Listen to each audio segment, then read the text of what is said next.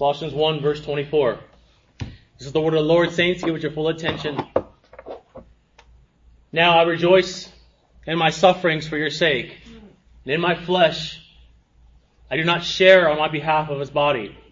I do share on the behalf of my body, which is the church, in filling up what is lacking in Christ's afflictions. May God add a blessing to the reading of his word. You may be seated.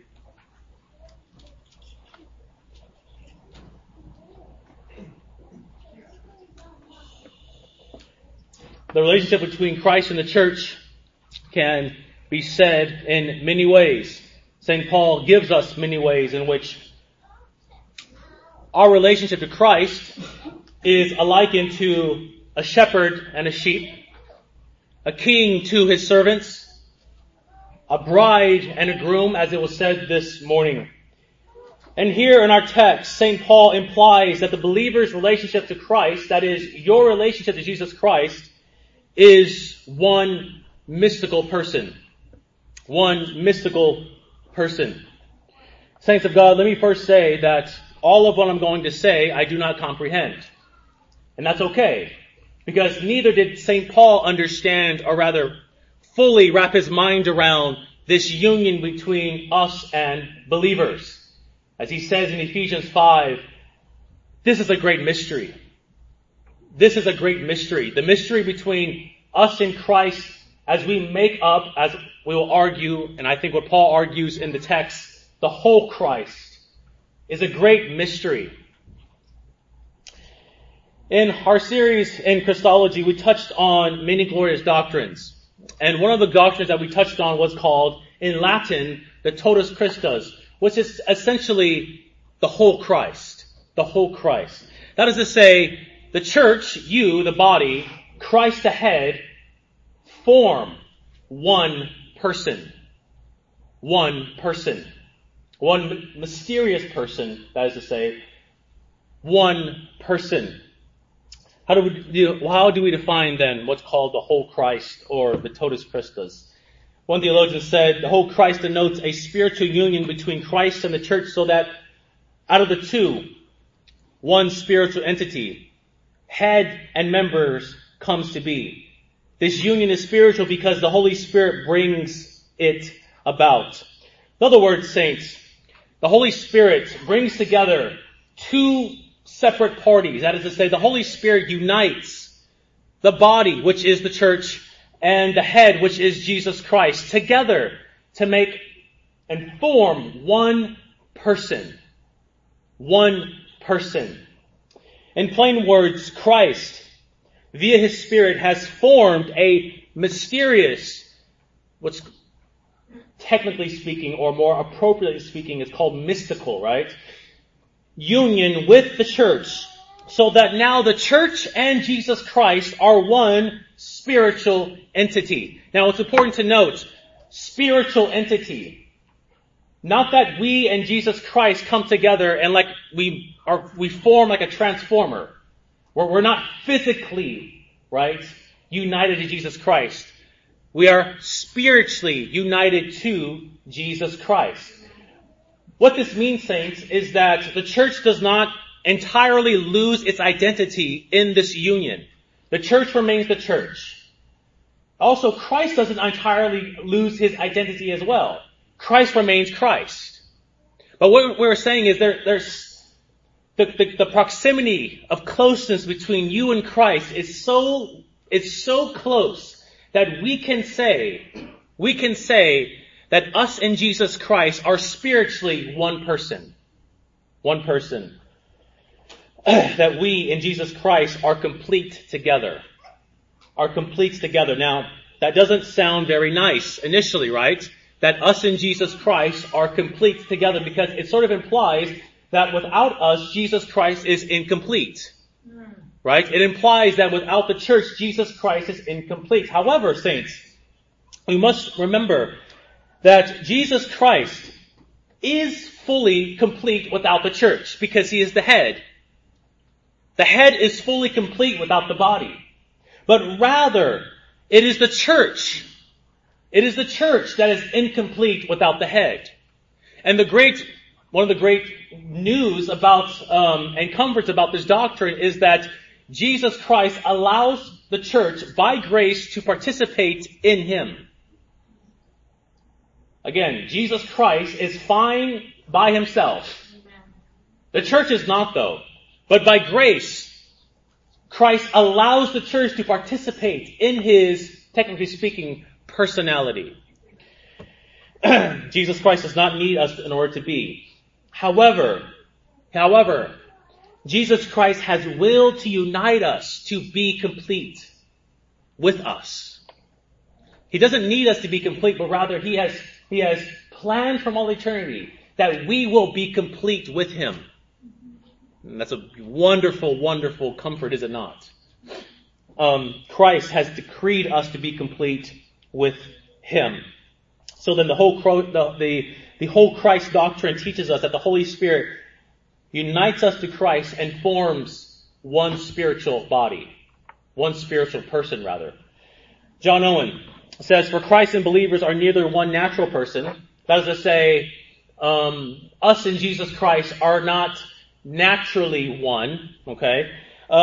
Nor a legal or political person, nor any such persons as the laws, customs, or usages of men do know or allow. They are one mystical person.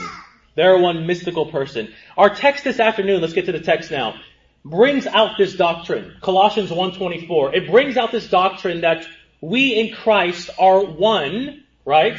In a spiritual, mysterious way. Okay, I'm not going to belabor all the points. I did that in when I talked about the sermon, when I did this doctrine long ago. I gave you various ways in which how we are to think about our identity or oneness in Christ. Okay, you can go back and listen to that, or you can talk to me after service, and we can go through that. Let's consider our text, Colossians 1:24. "Now I rejoice in my sufferings for your sake, and in my flesh I am supplementing." Or filling up what is lacking in Christ's afflictions in behalf of his body, which is the church. Now, just taking that face value, this is very controversial, is it not? Very controversial. Notice again, Paul says, "In my flesh, I am supplementing," or "I'm filling up what is lacking in Christ's afflictions in behalf of his body." Now, stay with me here, okay? Why would this be controversial? Why would this be controversial for St. Paul to say, "I am supplementing, I'm filling up," okay, what is lacking in Christ's afflictions? Now, we would read this and we would say, what is lacking in Christ's afflictions? What is lacking? Where's the lack in Christ's afflictions? Okay? Where's the lack? Is Paul saying that Jesus Christ, you could even say life, death, was insufficient and that we add to his sufferings? Because that's, it seems, what St. Paul is saying. That there is unfinished business that needs to be had. Is that what St. Paul is saying? Do we add to the unfinished work of Jesus Christ? Do we add to the unfinished work of Jesus Christ? Well, of course, St. Paul is not saying that. St. Paul is not saying that our sufferings add to the work of Jesus Christ for sin. Jesus Christ paid the full price of sin. Hebrews 7 tells us he did this once for all time when he offered up himself. So what does Paul mean then by saying he, Paul, in his sufferings, is supplementing and filling up what is lacking in Christ's sufferings? What is the relationship between Paul's sufferings, the church's sufferings, and the sufferings of Jesus Christ? The answer then lies in the doctrine of the whole Christ. To help us answer this text, John Davenant says, and gives us a twofold explanation. He says, "Now as to the first question, the sufferings of Paul and of other true believers are called the sufferings of Christ himself on two accounts." Now notice what Davenant is saying here. Notice what he's saying, saints. He says that the sufferings of Paul and the sufferings of all true believers are called the sufferings of Christ. That is to say, your sufferings are attributed to Jesus Christ. The sufferings of the church are the sufferings of Jesus Christ. This is going to be very, very encouraging, by the way, at the end. Trust me. Because of the mystical union, that is to say, the mysterious union, Davenant says, that subsists between the head and the members. That is to say, there is a union, a mysterious union between us and Christ. I can't really explain it. Mind you, St. Paul couldn't either, as I said. In Ephesians 5, I'm speaking of a great mystery, if you remember. In respect of which not only the head, but the whole body of the church is comprised under the name Christ. That is to say, the body and the head, Christ, make up what's called the whole Christ. For in which expression the term Christ denotes both the head itself and the church united to his head. Now, it is customary for everyone to attribute to himself those injuries which are afflicted upon any body of his part, or part of his body. Thus the wounds of the hand or foot are properly said to be the wounds of the man himself. And it is unusual for him to exclaim that he is wounded in the hand or in the foot. So also in the same manner, the apostle, because he is himself a member of Christ's body, calls his afflictions the afflictions of Christ. This then is the first reason, because Christ and his members constitute one mystical person. Now notice, saints, what Davenant is saying. Again, stay with me now. You guys have tacos sitting in your stomachs. My job is to take the blood in your stomachs, put it back into your head. Notice what he's saying. When you stub your toe, is it your toe that's screaming? Does your toe scream? No, your head screams out. Your head screams. It affects the whole person. When you want to go to the restroom, when you're in the middle of the world's greatest dream, your head goes with your body to the restroom. We wish, right, that the head can stay and the body can go, but that's not how things work. Likewise, here then, our sufferings here on earth are properly called Christ's sufferings. Just as when your toe hurts, the head hurts. So just as when the body hurts, Christ's body's hurt, Christ is also suffering. Christ is also suffering. Just as when one Christian hurts, just as when your fellow brother and sister of the faith hurts, you hurt as well. Amen. You hurt as well. Amen. When the body is afflicted, Jesus Christ is afflicted. Yes. Any Christian, therefore, can be said to fill up or supplement that which remains in the sufferings of Christ. For what happens to us happens to our Lord. What happens to us happens to our Lord, because we are united to him. One theologian says the sufferings of Christ are taken in a twofold sense. And one, for those which he actually sustained in his own body. So the sufferings of Christ are those that Christ actually suffered here on earth. But also, there are sufferings that he sustains in his mystical body, which is us here on earth. So Davenant's first point then is, when we are injured, it is the whole person that's affected when we are injured. The whole person. And likewise, when we are afflicted, the body, Christ himself is afflicted. The second explanation. The second reason is because of the sympathy Christ feels in his afflictions of his members, and which is the result of the union spoken before of. For as we are accustomed to consider the privations and sufferings of those with whom we are most intimately connected as our own, because we are as much afflicted with their distress as we should be our own. So Christ accounts the sufferings of his brethren as his own, because he is not less affected by them than when he himself suffering. It is this second explanation, saints, that we all can say amen to. How many of us can testify to the words of Davenant here? That it's accustomed to consider the privations and sufferings of those with whom we are most intimately connected as our own. When your mother is hurting, you feel like you're hurting. When your wife is hurting, when your child, I didn't know how much I could feel someone's pain until I had a son. I didn't know how much I could protect someone as much as I could until I had a son.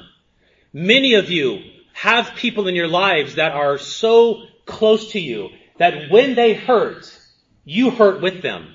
It is almost as if you are feeling the same pain that they're feeling. If we feel sympathy for those saints whom we love when they are afflicted, then how much more sympathy does Christ feel for us? Again, if we have sympathy for those whom we love, how much more sympathy does Christ have when we are afflicted? When we are afflicted. As John Gill wonderfully says, what befalls them, the church, may be predicated of him, Christ. That is to say, whatever happens to the church is predicated, is attributed to Christ. Amen. If any one of them suffers, he suffers with them. Yes. As the whole sufferings of a part of the body are ascribed to the whole person. And because of that sympathy there is between them, he is a fellow feeling with his people of all their infirmities. In all their afflictions, he is afflicted. Amen. In all of your afflictions, congregation, Christ is afflicted. This is what the Bible speaks of. This is what the Word of God says. Hebrews 4:15, for we do not have a high priest who cannot sympathize with our weaknesses, but one who has been tempted in all things just as we are, yet without sin. Now, it's important to note here, just to do a little bit of theology proper, when we say that Christ is suffering with us, we want to think that Jesus Christ as man is in heaven suffering the selfsame sufferings that we are on earth. That is to say, when you stub your toe, Christ in heaven doesn't feel that. Or when you cry, God is also shedding tears. However, that doesn't negate, though, the language of this. And I'm just going to say to you now, that God in the person of Jesus Christ suffers with his people. Christ does not suffer of the self-same sufferings as us. Why? Well, one reason is because we're not numerically identical to Jesus Christ. But rather, Jesus Christ suffers in solidarity with us by the Spirit. Since we are united to Christ by the Holy Spirit, Jesus Christ suffers with his members in their suffering. He suffers in our suffering. He suffers in our suffering. I mean, St. Paul says in Galatians 2:20 that Christ lives in me. Christ lives in me. No other text brings us out more, saints, than Paul's encounter with Christ in Acts 9:4. You remember, saints, Saul is riding on that Damascus road, and as he is traveling, a light from heaven flashed from him. And do you remember what Christ told Paul? Knocks him off the horse, and he fell to the ground and heard a voice saying to him, Saul, Saul, why are you persecuting me? Now, it's very interesting, is it not? Because is Paul physically persecuting Jesus Christ? As if Jesus Christ is just receiving all of the persecution from Paul. Well, no, because Christ isn't physically there. But it's interesting, though, that Christ, though, he's associating himself with the church. Because he says, Paul, why are you persecuting me? But Paul is persecuting the church. That means Paul is linking himself to the sufferings of Christ, to the sufferings of the church. And he says, what you do to them, you're doing to me, Paul. You're doing to me. Because the church is inseparably joined to Jesus Christ, whatever happens to the body is attributed to the head, who is Jesus Christ. One last text to bring this out, and many other texts bring this out, but one last text, Matthew 25. For I was hungry and you gave me something to eat. I was thirsty and you gave me something to drink. I was a stranger and you invited me in. I needed clothes and you clothed me. I was sick and you looked after me. I was in prison and you came to visit me. Then the righteous will say to him, Lord, when did we see you hungry and feed you, or thirsty, or give you something to drink? You're saying that we have fed you. You're saying that we clothed you. Can you locate a specific time, a date, when we actually physically did these things to you? When did we see you sick? When did we go visit you? And then the king replied, truly I tell you, whatever you do for one of the least of these sisters of mine, you did for me. Saints of God, many will try to distort this verse saying, this is speaking to homeless people. This is not speaking about homeless people. The text is clear that whatever you do, the King says, Jesus Christ says, whatever you do to the least of these brothers and sisters of mine, Christians, you do to me. That doesn't say your service, saints, to your brothers and sisters of the faith is service unto Christ. That is to say, your service to your brothers and sisters of the faith, as it was said this morning, the good works that you do toward your brothers and sisters of the faith. Yes, you're doing it to them specifically, but also you're doing it to Jesus Christ as a whole. As a whole. Saints of God, in essence, Jesus is saying, whatever you do to Christians, you do to me. And notice the least of these. He associates himself with the least of the peoples on earth. The least of the peoples on earth. Saints of God, how can Christ say this? How can Jesus Christ say this? Because Jesus Christ and the church make up one mysterious, mystical, spiritual person. That's why.